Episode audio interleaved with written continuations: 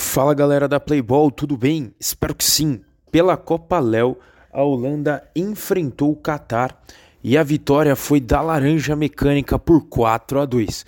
Destaque da partida foi o atacante número nove, Léo, que fez três gols. Bom, o panorama do jogo foi o seguinte: a Holanda, aos treze minutos, já estava vencendo a partida por dois a zero.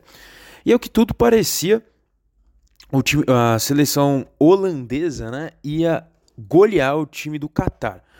Porém, uh, com o resultado adverso, a equipe do Qatar foi para cima, pressionou e no final do primeiro tempo já tinha metido quatro bolas na trave. Mas a primeira etapa acabou dois a zero para a Holanda. Já no segundo tempo, né, o Qatar precisava da, da vitória, chegou a fazer um gol, é, dois a um. Mas a Holanda colocou o time do Qatar na roda e novamente ampliou o placar três a um, depois quatro a um e, por fim, quatro a dois, final da partida.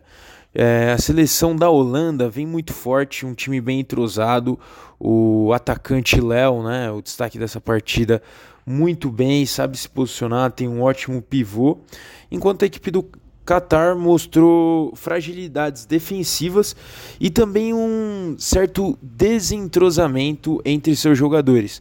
Muita reclamação entre o time, falha de posicionamentos, uh, gols perdidos, né? E a equipe precisa calibrar mais o pé se quiser ir longe na competição.